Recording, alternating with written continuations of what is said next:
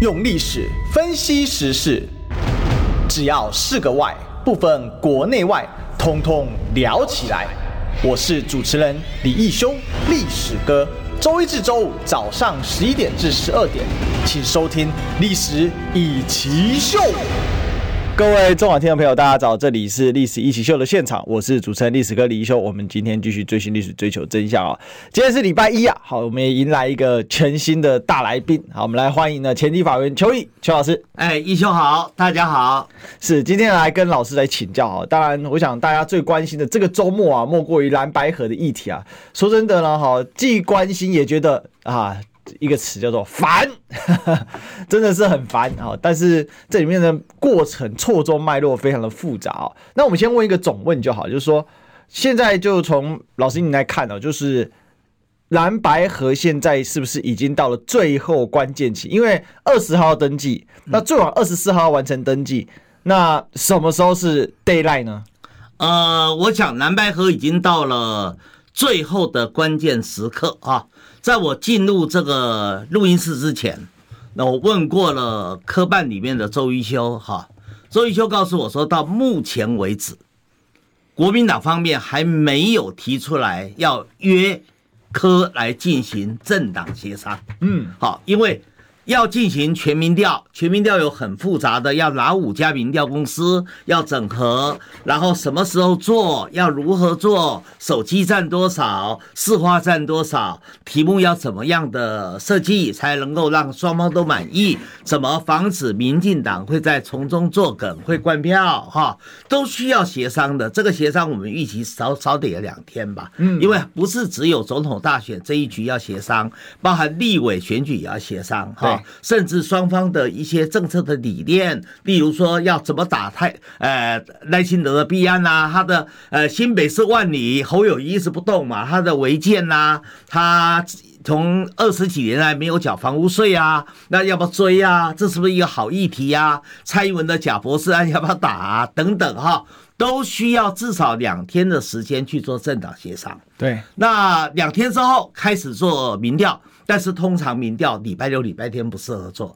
它的偏误会比较大啊，所以你可以想象嘛，如果到今天，今天到今天，假设说现在是上午的快十二点啊，如果到了下午的六七点，那国民党还没有联络到政党协商，那就代表说朱立伦在心中根本不想蓝白合了嘛。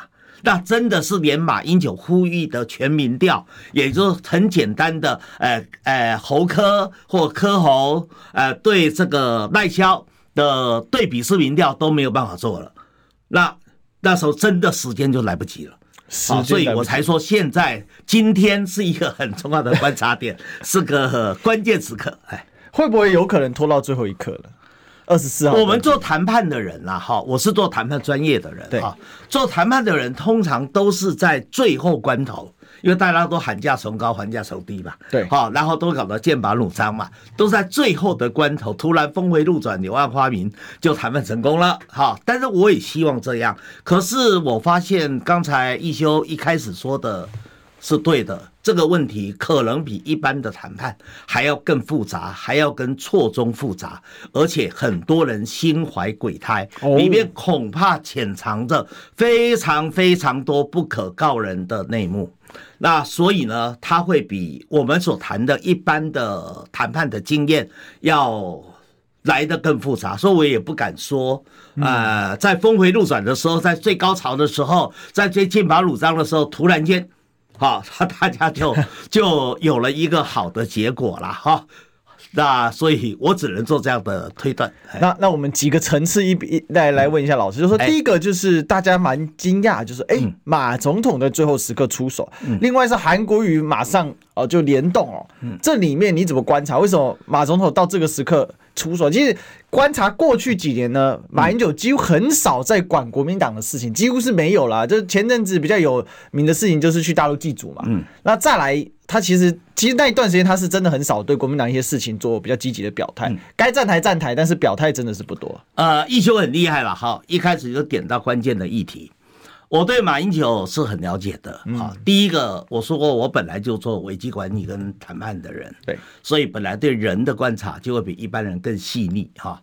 那二者呢，我跟马英九的合作关系，从他刚开始接国民党党主席，二零零五年那时候我打高雄的高捷弊案，对啊，国民党造成了县市长选举大胜，然后马英九那时候就希望把我拉进国民党哈。啊，而我一直抗拒，一直到 二零零六年，我才，呃，在连战的力邀之下才加入国民党。那后来又经过了一段后面的很多的波波折折的起伏。那我跟马英九之间的感情，好交情啊，也从不不好到好，又到不好等等哈。所以对马英九的了解，我相信我是比较深刻的。马英九是个不沾锅的人，他是一个不想惹麻烦的人。嗯，一个不沾锅、不想惹麻烦的人，在最后的关键时刻竟然跳出来，而且他不是被动的哦，他不是像说我接受义兄你的访问，然后你问我答，他不是，他是主动跟黄伟汉联络，然后要希望的要要安排萧旭晨代表他去讲几句话。好，而且那一天，黄伟汉本来就是邀了李乾隆了，对，他是硬插进这个萧旭成的。那萧旭成一开始讲话，你没看，萧旭成很震惊的八百的说，这是马英九授权他来讲的，对，好，然后他把话讲得很清楚，也就是马英九他认为，现在若要采取什么金普聪的开放式民主初选不可能，要采朱立伦的日本模式、德国模式也不可能，要回归国民党行之。之有年的全民调，这个行之有年的全民调，马英九还讲得更清楚，就是所谓的对比。嗯，好，因为对比民调其实要比互比来的更好。是好，所以在国民党的初选里面有百分之八十五是对比，然后百分之十五是互比。哈，但是没有朱立伦所谓的占比啊，从来没听过哈。那民进党呢，也是采取全民调。他全民调是用百分之一百的对比，嗯，他没有互比哈。那国民党里面说实话也有很多的呼声说要把互比拿掉，因为互比确确实实会出现民进党从中作梗灌票的情况。对，那这么敏感的议题，其实马英九要提可以早提，为什么是在最关键时候提？我认为几个原因，第一个，马英九急了。马英九觉得说，如果再继续拖延下去，他也看出朱立伦没有诚意。否则，以马马英九跟朱立伦的情谊，跟金溥聪的情谊，私底下拨个电话就好了嘛，对不对？他何必要叫萧旭晨出来做公开的喊话呢？哎，电话打不通啊！是啊，对呀、啊。而且你看，金溥聪在躲，对不对？朱立伦也在躲，后来只好找黄子哲，对不对？后来只好找江俊廷。好，所以你没发现说中间有很多的玄机吗？所以马。就不得不出来做空中喊话，隔空喊话，好，这第一个。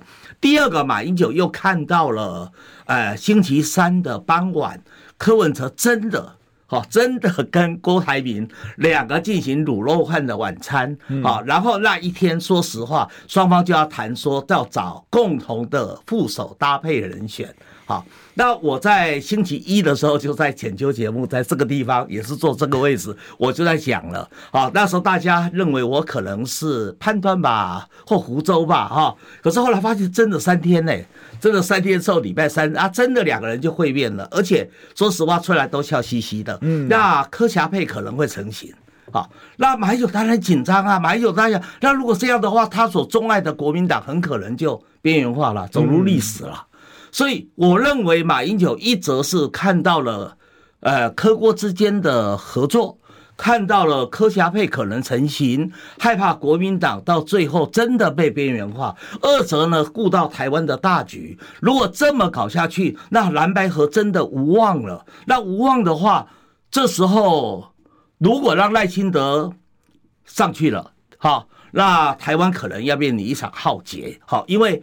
对赖清德的性格，马英九也是知之甚强嘛。对，哦，他比蔡英文要狠的太多太多了。他不是一般的，不要想说蔡归赖谁哈。那第三个，他可能觉得国民党的内幕重重。马英九毕竟做过那么长期的国民党党主席，而且又出生于国民党，连他父亲都是国民党高级党工。国民党在玩什么样的游戏，然后卡成会会给摸，马英九应该也都非常非常的清楚，只是他平常不沾锅不讲而已嘛。为什么这些像王金平啦、李乾隆啦这些人为什么都靠向了朱立伦啊？为什么有些地方派系后来也倒戈，也去支持朱立伦，也去支持侯友谊？中间大有玄机，而王金平那天又不经意的透露出来，他对柯文哲说：“哎，你有二十亿吗？”柯文哲说：“哪有二十亿？我没贪污，哪有二十亿？”那王金平就说：“你不要以为是你当政的，政的要自己筹钱哦，选举要一百亿哦，哦，那。”王金平会这么说的话，难道是国民党已经准备好二十亿到一百亿准备选吗？国民党不是说没钱的吗？是啊，党工薪水都发不出来，还到处借钱，还曾经向郭台铭要求要求周转啊。郭台铭后来用他妈妈的名义借给了国民党钱，让国民党度过了这个断炊之灾嘛。哈，那国民党不是喊没钱吗？到现在很多党工的薪水被基线，资遣费也没发，对不对？好，然后每天喊着穷，哎。如果照王金平说法，你还有二十亿到一百亿的藏在哪里呢？以前大家都风闻有藏，啊啊，马英九一定比我们知道内情，嗯，好，但是。即使我这么厉害的人，我也没有追出来藏在哪里。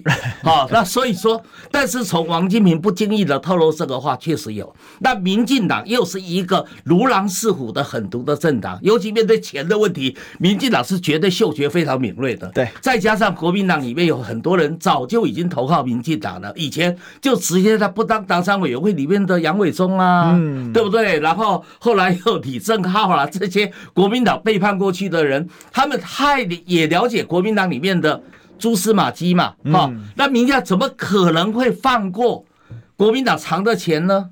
哎，所以这时候我们就回到文倩姐的啊，我叫文倩姐，比我小小一两岁哈，我们就回到文倩的那个文章，回到王尚志的文章，甚至回到了陈陈长文这一个呃没有讲的很白的里面的说法，是不是里面其实早就勾结了？是不是早就勾结了？这一局就是要送给民进党的，啊，然后要护航赖清德的。那如果是这样，那马英九当然急得不得了。否则一一休讲到了重点嘛，以马英九这么不粘锅的人，这么不想惹麻烦的人。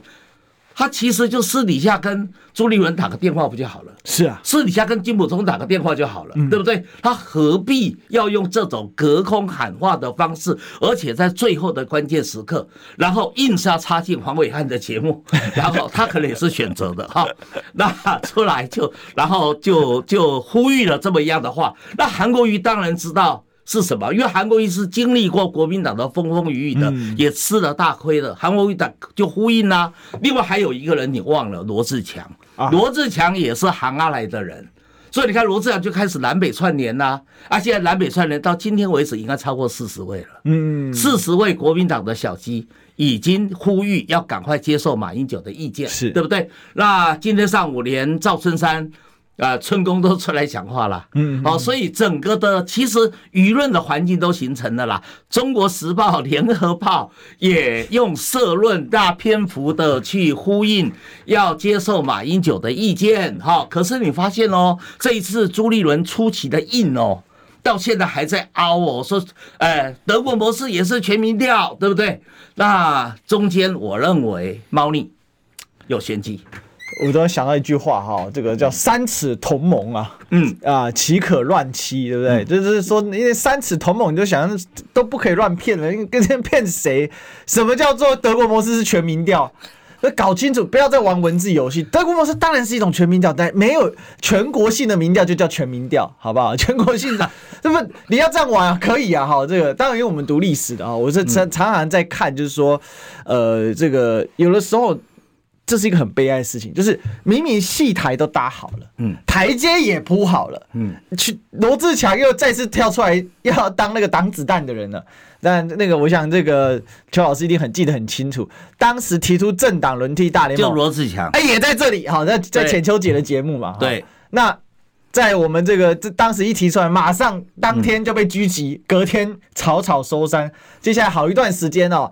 这个强哥都在自己的直播，只能在自己的直归在那边讲哦。那这个，所以可以看到，就是说民国民党里面这种由上而下这种传统依然是非常强烈。其实我觉得也是蛮悲哀，因为国民党是搞过革命的政党，哎，当年是在地板上这样子匍匐上来的。呃，国民党搞革命的那些所谓的烈士们。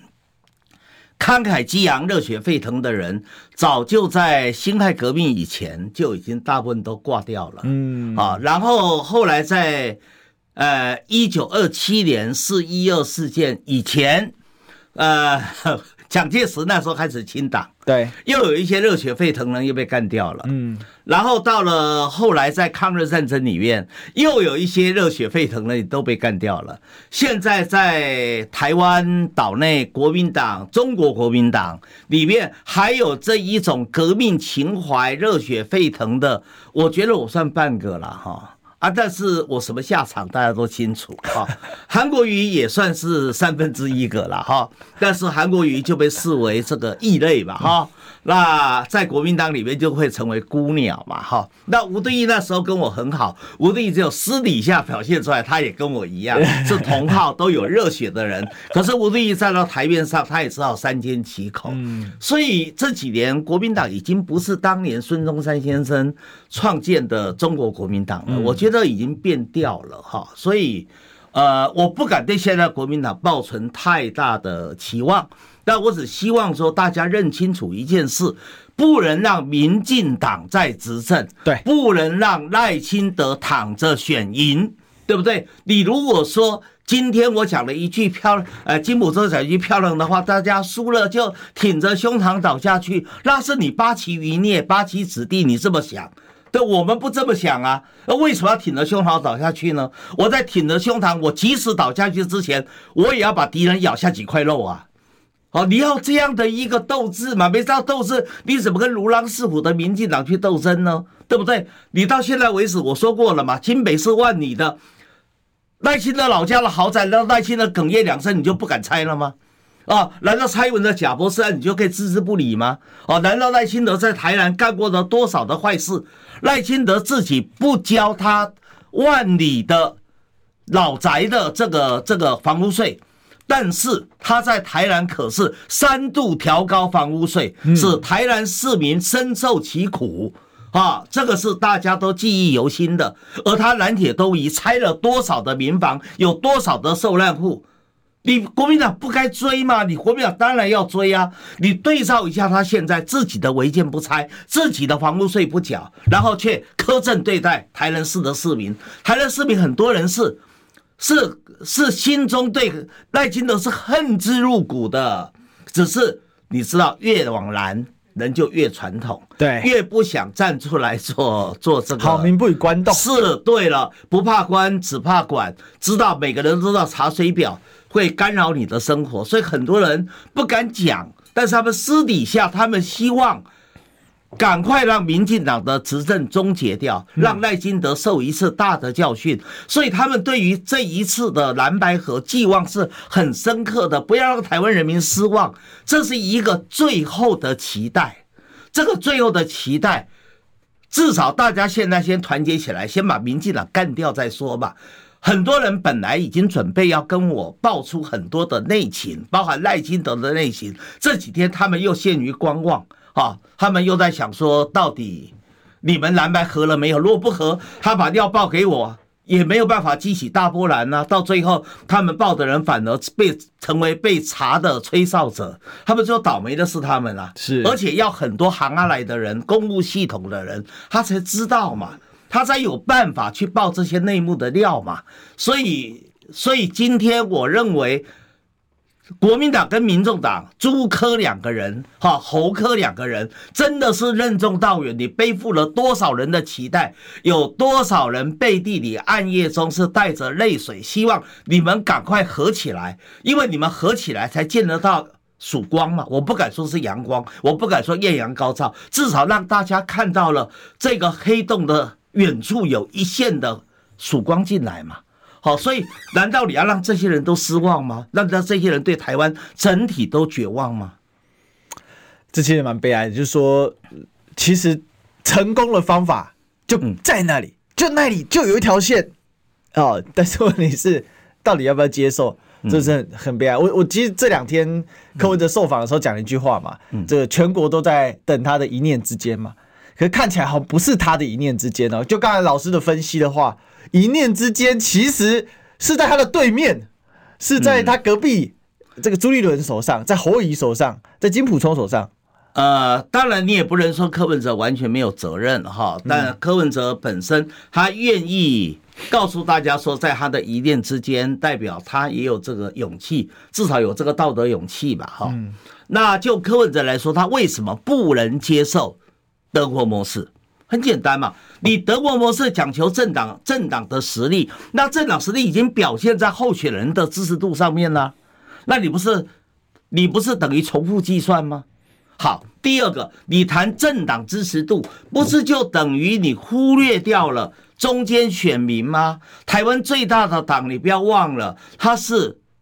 无党无派的，没有强烈政党意识的这些人，他们只是要过一个好的生活，就这么卑微的需求而已。那你现在只谈政党实力，一天到晚吹吹说，我有十四个执政的县市，我有三十八个立委啊，我有三百八十个这个各地方的议员，那我地方实力有多强？但是想到你国民党过去老宅门深宅大院的时候，你不是也常在吹牛吗？哦，这个家族某某地方家族，你有多厉害啊，在地方生根啊！哦，台中有严家，哎，高雄有陈家，有朱家，不就这样吗？台湾的民众不吃你这一套。台湾民众就是不喜欢深宅大院里面那些侯门深似海的那些所谓所谓的地方派系家族，结果你现在你谈的政党支持度，不是告诉你国民党就是一个最大的地方派系吗？对不对？我强调的就是我过去的基础，那以后国民党初选都不要做了。每一个人不但要比全民调的支持度，还要比我的家族在当地生根有多久，我有多强。那年轻人还有出头的机会吗？优秀的人还有出头的机会吗？所以这个不可能同意嘛。那至于说日本模式，那更不能同意了。那再怎么精英政治、权贵政治，你就让几个有能够选立委的几个人来表达说谁胜谁负？你吃哪颗葱啊？为什么你们就比较伟大？你们不是人民推出来的吗？还需要靠人民选你才有有的呃这个立委公职可做？那结果现在你你们还没有当上立委。你就开始说哦，我我们的权数在这个社会里面的重要性，我们的权数要比一般人民要高了很多，所以他们的意见就特别的重要，呃，甚至还可以跟全民调来分庭抗礼。哎，我不知道说易修你能不能接受？我是不能接受了，完全跟老师的想法一样，就是感觉很差。其实提日本模式，第一时间我觉得非常傻眼，因为大家了解日本这一些现在在台面上的重要的国会议员一级的政治。他们家族是可以追溯都是派阀的啦，他们可以追溯到明治维新的时候，对。当年参加倒幕那些武士家族，没错，没错，甚至其实可以追溯到明治以前，对，只是他们就借着明治维新的时候，从一般的。这个所谓的武士翻上去变国语言，然后把大名拉下来。对，你讲的太好了，就是那时候的长州藩，就是现在的山口县 跟萨摩藩，现在鹿儿岛，就是这一批人，然后一个一个出来，甚至好多人都是吉田松阴的那个那那个那个那个学校出来的，对不对？呃，所以才说山口县里面有安倍啊，有以前的这个很多日本什么井上新呐、山见有朋啦，对不对？好，伊藤博文呐，都是这个地方出来的哦。所以你这些都是派阀政治的产物嘛。日本本身人民是很痛恨这个派阀政治的，投票率极低嘛。他们的方法是抵制，对对对，对政府冷感。呃，但是所以我，但这就其实这反而是民进党想要的。对，没错。我相信老师观察很清楚，因为。民进党他就想要成为自民党式的统治，对，他就把你用的政治冷感啊，投票率低一点，那我克 D O 我可赢啊，对，啊日本就这样嘛，日本就是他这个自民党他就克 D O A 嘛，对，然后他在搞这个结立农园选区啊，或者是用这权重调整啊，哦，这就就随随大家都不用熟日本政策，就熟一个人就好，安倍家族，对啊，没错，安倍的弟弟岸信介。岸信岸这个岸信夫，前阵子因为糖尿病，他的外祖父是岸信介，对，哎，他的爸爸也是，他的爸爸是安倍，那个叫安倍，我突然 忘了，他的妈妈是安倍洋子啊，哈，他这个在岸信介的长女是非常厉害的一个人，然后他一手培养出来自己的丈夫做到外长嘛，哈。然后又培养出自己的长子哈，然后还有他的安倍的弟弟，刚才讲的岸信夫，都在日本的政坛就等于呃父传子兄传弟，对不对？都是搞这种派阀政治嘛？难道台湾要学日本这一套吗？好，然后你你德国有德国不同的制度，德国是内阁制，台湾不是内阁制，对不对？你也去学德国什么政党支持度啦，用德国模式啊。说实话。我讲的难听一点呐、啊，你朱立伦懂个屁呀、啊！你懂了什么日本模式、德国模式啊？对不对？哈，你懂个屁呀、啊！你朱立伦根本就是个高粱子弟、权贵子弟，你懂这些东西吗？你只不过拿这些东西做幌子、做包装来糊弄台湾的民众，就这样而已嘛。对，所以啊，这个岸信夫他的儿子啊，还是躺着是就上了。是啊，没错，一家已经传到四代了，从明治以来没有不当过，没错，不当过国会议员的哈，这很夸张。还有佐藤荣作啊，他们的叔叔，对对对，没错，都是一门三相啊，非常扯啊。那这个这叫什么民主？我不晓，我其实不太懂，拿日本模式出来骗人，也是骗的骗的用力一点啊。他可能就是觉得。这个台湾人呢，要么喜欢美国，要么喜欢日本，所以先来一个美国模式，再来一个日本模式。哦，不过我们要进入广告模式，我们进个广告。想健康怎么这么难？想要健康一点都不难哦！现在就打开 YouTube，搜寻“爱健康”，看到红色的“爱健康”就是我们的频道哦。马上按下订阅，并且打开小铃铛，就能医疗保健资讯一把抓。想要健康生活，真的一点都不难，还等什么呢？爱健康的你，现在就打开 YouTube 订阅“爱健康”，用历史分析国内外，只要是个“外”，统统聊起来。我是主持人李易修，历史哥，请收听《历史以奇秀》。欢迎回来，这里是历史一起秀的现场，我是主持人历史哥李一修，我们继续追寻历史，追求真相。我们今天现场大来宾呢，是我们邱毅邱委员。哎，一兄好，大家好，易修是我的高雄的小学弟。哎呀，谢谢谢谢，年轻很多的小学弟。我 们啊，谢谢这个大学长。那这。我这个高雄人在台北是真的很多了啊，对对，没错。那北漂北漂战队，哈，北漂战队没办法，因为高雄现在这个产业啊啊，对，产业衰弊。这这两天有个笑话啊，对，跟跟这个跟邱老师报告一下，就是呢说最近要拆桥啊，对，然后呢好像说要拆拆哪个桥？这个九如九如桥啊，对对对。然后但是这个替代道路好像另外一座桥同时在拆。我刚才早上的时候，我朋友传给我看，我要笑死哦，真的是，反正在。这个陈陈其迈的治下也没什么新鲜事的。对了，就是对这这个九如是在北高雄的三民区嘛。对，高雄的这个原来的这个规划是很很清楚的哈，一心二圣三多四维五福六和七贤八德九如十全。对，哎，所以这个我我给大我给大家插插播一下，就是说哦，本来呢要。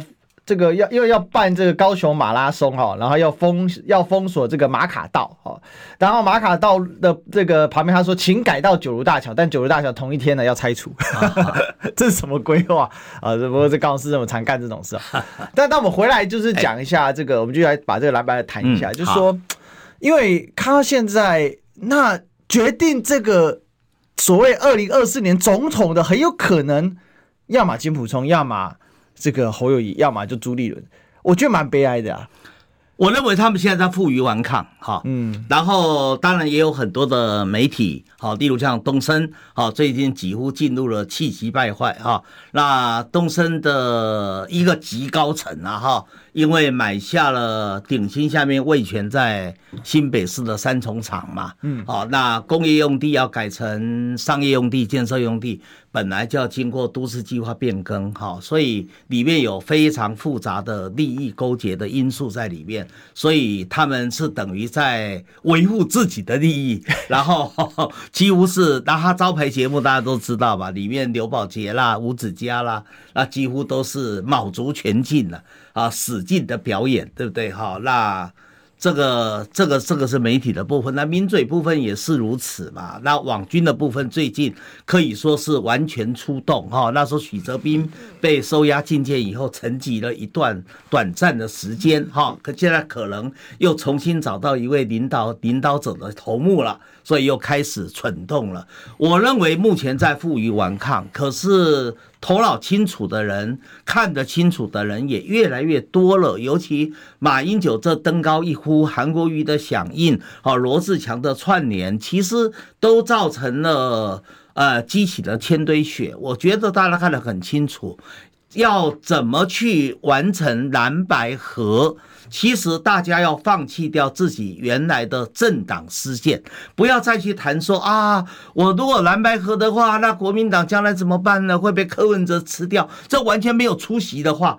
国民党不是讲你泱泱大党，来百年政党，对不对？然后有那么大的政党实力，我听了想笑哈，对，难道你还能够被 我强忍住笑容，区区柯文哲，对不对？能够把你国民党给给给泡沫掉、覆灭掉啊？如果是这样的话，柯文哲那真的是雄才大略的枭雄啦，对不对？那你更应该支持他，他有办法干掉民进党啊，对对不对？柯文哲没这个能耐嘛，民众党也没这个实力嘛，对不对？到目前为止，你说民众党今年。选完以后，明年一月十三号选完立委以后会有几席？我估计可能就最多十席吧。区域立委应该没有份吧？区很难、哦、很难呐、啊。对呀、啊，目前区域唯一看到曙光的那一席，可是台中中医那一席。呃，也很难，很难，都很难。他那个他那个必须要蓝白和大潮，对，然后呢，再加上可能也报一些弊案，中对对对，然后再可能联联动选举，比如说这个中二的。隔壁的林静怡又又又失血失分，然后去联动，然后可能新潮流又办个什么康啊，然后才有综合效应，有机会一点点。那其其他是这样来，因为因为要选举的话，哈，我等于算选举老将，我一看。蔡壁如不是那种看起来就很有吸引力的政治魅力明星啊，哦，所以要能够在那个地方打败蔡其昌，我觉得困难度很高。哦，因为新潮流的力量真的是非常大的，大家千万不要忽略新潮流。新潮流的创流比民进党的创党还要早两年，哦，它有非常严密的组织。啊。跟他们整个的培训过程，你看看嘛，他们挑中的那个梁文杰，天天桃花朵朵开的梁文杰，哈，喜欢在温柔乡里面做做这个酒店节的那个梁文杰，哈，他就是民进党呃新潮流精心培养的一号人物嘛，哈，那你你说在区域立委，民众党要能够拿下很难很难呐，但是但是就是说国民党始终拿这个来欺骗台湾的民众，哈，所以。你国民党绝对可以，如果蓝白合，国民党一定可以主导立法院嘛，人多势众，对吧？甚至在气势起来以后，国民党要拿下立法院席次的过半，我认为根本不是什么事情啊。如果再加上民众党，他可能八席到十席的不分区，那立法院就过半了嘛。那立法院一旦过半，蓝白合作，卷后继续维持，国民党绝对拿下立法院长，拿下立法院长，行政院长一定也跟着拿下来啊！行政院马上组的联合政府，连柯文哲都不得不承认，将来的联合政府以国民党为主力，所以国民党好歹行政院长、立法院长，对不对？那即使全民调输了，你还有个副总统啊！你国民党就这么没出息吗？你拥有台湾的。不是半壁江山哦，你拥有台湾的九成江山，你还怕被区区柯文哲把你吃掉吗？对不对？这是个没出息的一个做法吧。所以代表你国民党这些人只想躲在安乐窝里面，然后抱着抱着他的既得利益，对不对？然后幻想着历史上的荣光哦。你以为这样子的窝囊心理，你可以维续多久？你面对的是个如狼似虎的民进党，再加上民进党里面那是恐龙级的新潮流哦，你以为那么好打哦？你以为要打打垮邱毅仁那个老狐狸那么容易打？而且民进党也失误也送了礼，送来了一个姚立明，对不对？姚立明很可能是民进党这一个。坚强堡垒中最大的破口，可是问题你要打垮，正从破口冲进去，把民进党这个堡垒打垮的话，你首先自己要先安内才能攘外啊！你要先把自己整合好啊，否则的话，那我问你，谁愿意再出面帮你国民党打这个仗？我忍气吞声忍了二十年嘞，每次坏人都我做，对不对？哈，选后的官司都我背。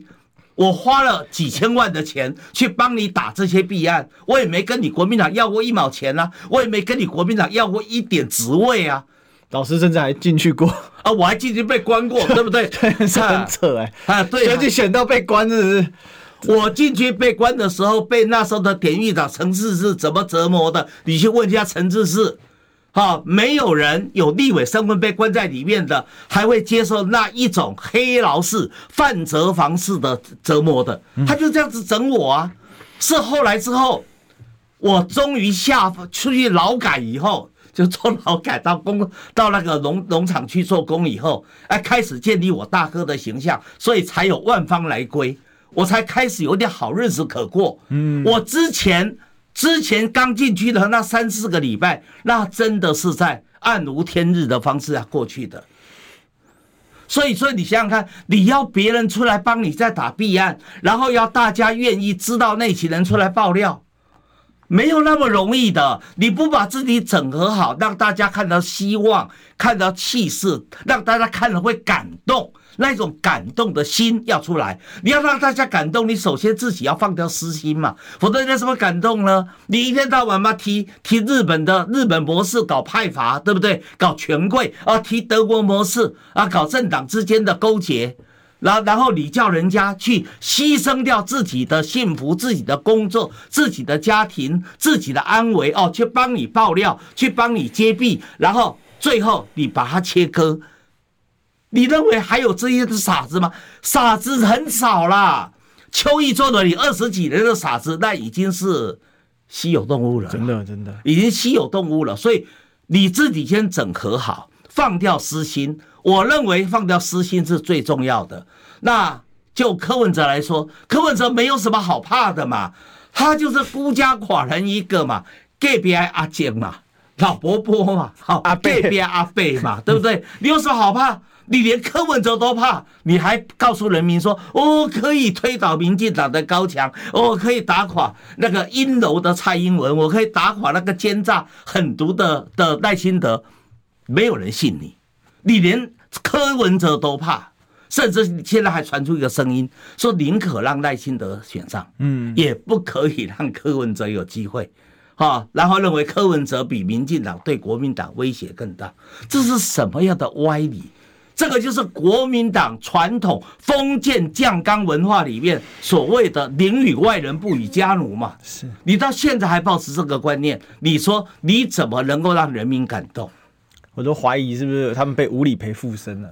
因为同样的话，吴理培台独大佬讲过 哦，对，在民事讲的嘛。哦，是他就是。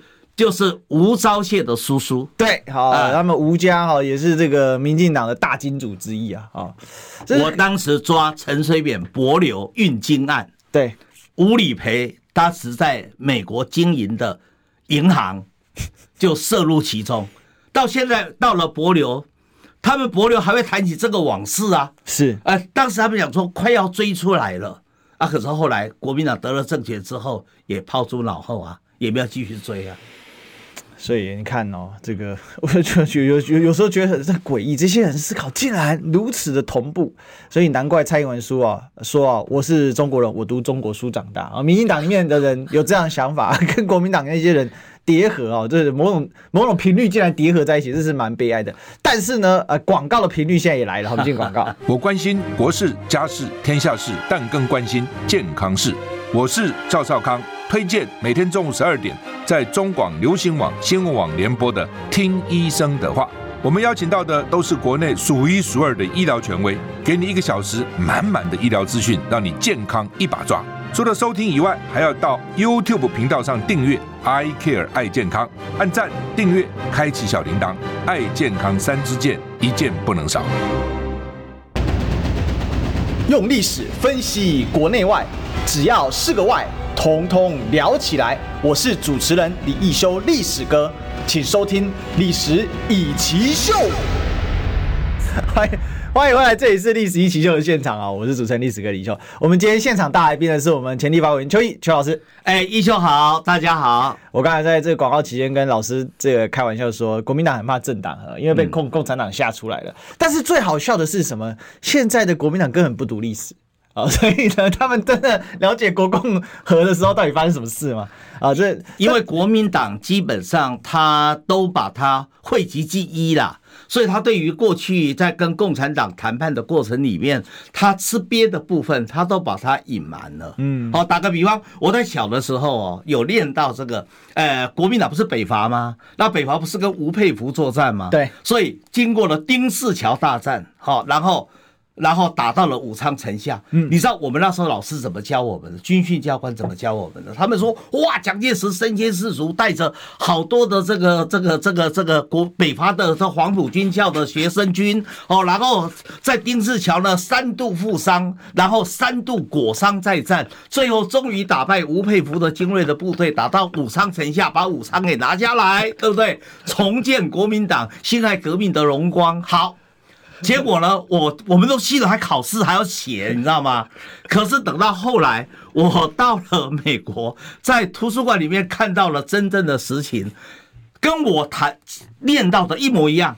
只不过那个人三度负伤，裹伤再战，打到武昌城下，打败罗吴佩孚精锐部队的那个人，不是蒋介石，是是叶挺。他就把叶挺的名字改成蒋介石，然后就拿成教科书，然后再愚弄民众，就这样啊。这国民党传统的一个做法啊，好，那他现在明明国民党现在已经到危急存亡之秋，我们不要求你去检讨这些历史了，至少你面对现实嘛。对呀，你面对现实，现在最重要的问题是什么？不就政党轮替吗？不就下架民进党吗？不就终结民进党贪污腐败无能台独的政权？不就这样吗？那你不，你没有分清楚主从，你到现在还在想着会不会被柯文哲把国民党泡沫？有有实力争气的国民党就不会被泡沫嘛？你像现在这种窝囊的国民党。那谁都可以泡沫你，一休都可以泡沫他，对不对？大家都可以泡沫你啊，对不对？你每个一个人都抱着自己的个人的小算盘，算着自己的小九九，然后每天拿自己的花花肠子在设想，我怎么有利益啊？我怎么能够得到好处？你这样的国民党，你争气吗？你对得起台湾民众吗？今天是马英九出来呼吁耶。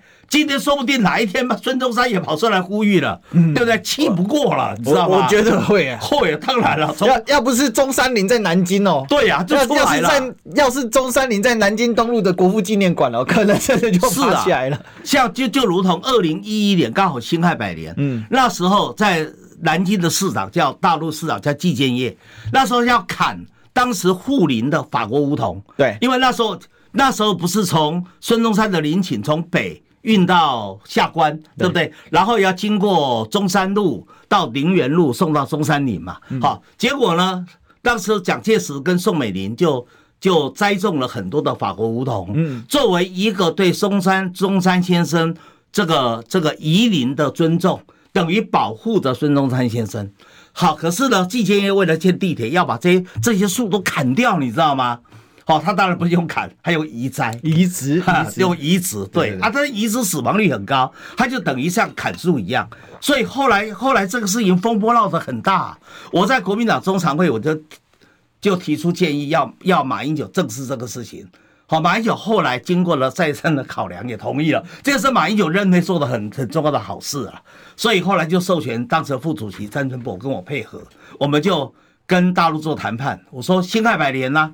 那你这样子做不是对孙中山不敬吗？嗯，那你还谈谈什么未来两岸的什么和平发展的问题？所以后来大陆的总理温家宝就接受了，接受以后他停止了移树嘛，好，就代表说要重新把其他们地铁的路线改变，所以才使那个树保存了下来。好，所以说国民党要拿出勇气，你过去在大陆国共谈判，确实国民党是死挖吞口。但是不是以前俗话吞口，现在就一定是俗话吞口？你要有你的勇气呀，对不对？然后端正你的立场，有党魂嘛？你要党魂找回来嘛？一休刚开始也很感慨的提到说：“哎，现在的国民党还有多少像以前的英雄烈士？”对啊，你没有党魂，怎么会有英雄烈士呢？国民党现在已经成为英雄种，多少的英雄在你国民党的这一块。酱缸文化里面，它就自然被淹没了。所以你能不能赶快的？今天我说过，最后期限，今天是最后的一天，你赶快朱立伦抛弃掉私心，放掉你的小算盘，然后赶快打电话给给柯文哲，今天晚上就做政党协商，然后明天我们一起床，哎，听到了政党协商已经完成了，决定回归马英九所谈的。我请注意哦，马英九谈的是星期五的上午，他授权给萧旭晨讲的，以及昨天晚上萧旭晨看到谣言满天飞，也代表马英九出来做了郑重的澄清，也就是用最简单的方式解决，简单的方式就是磕喉侯柯。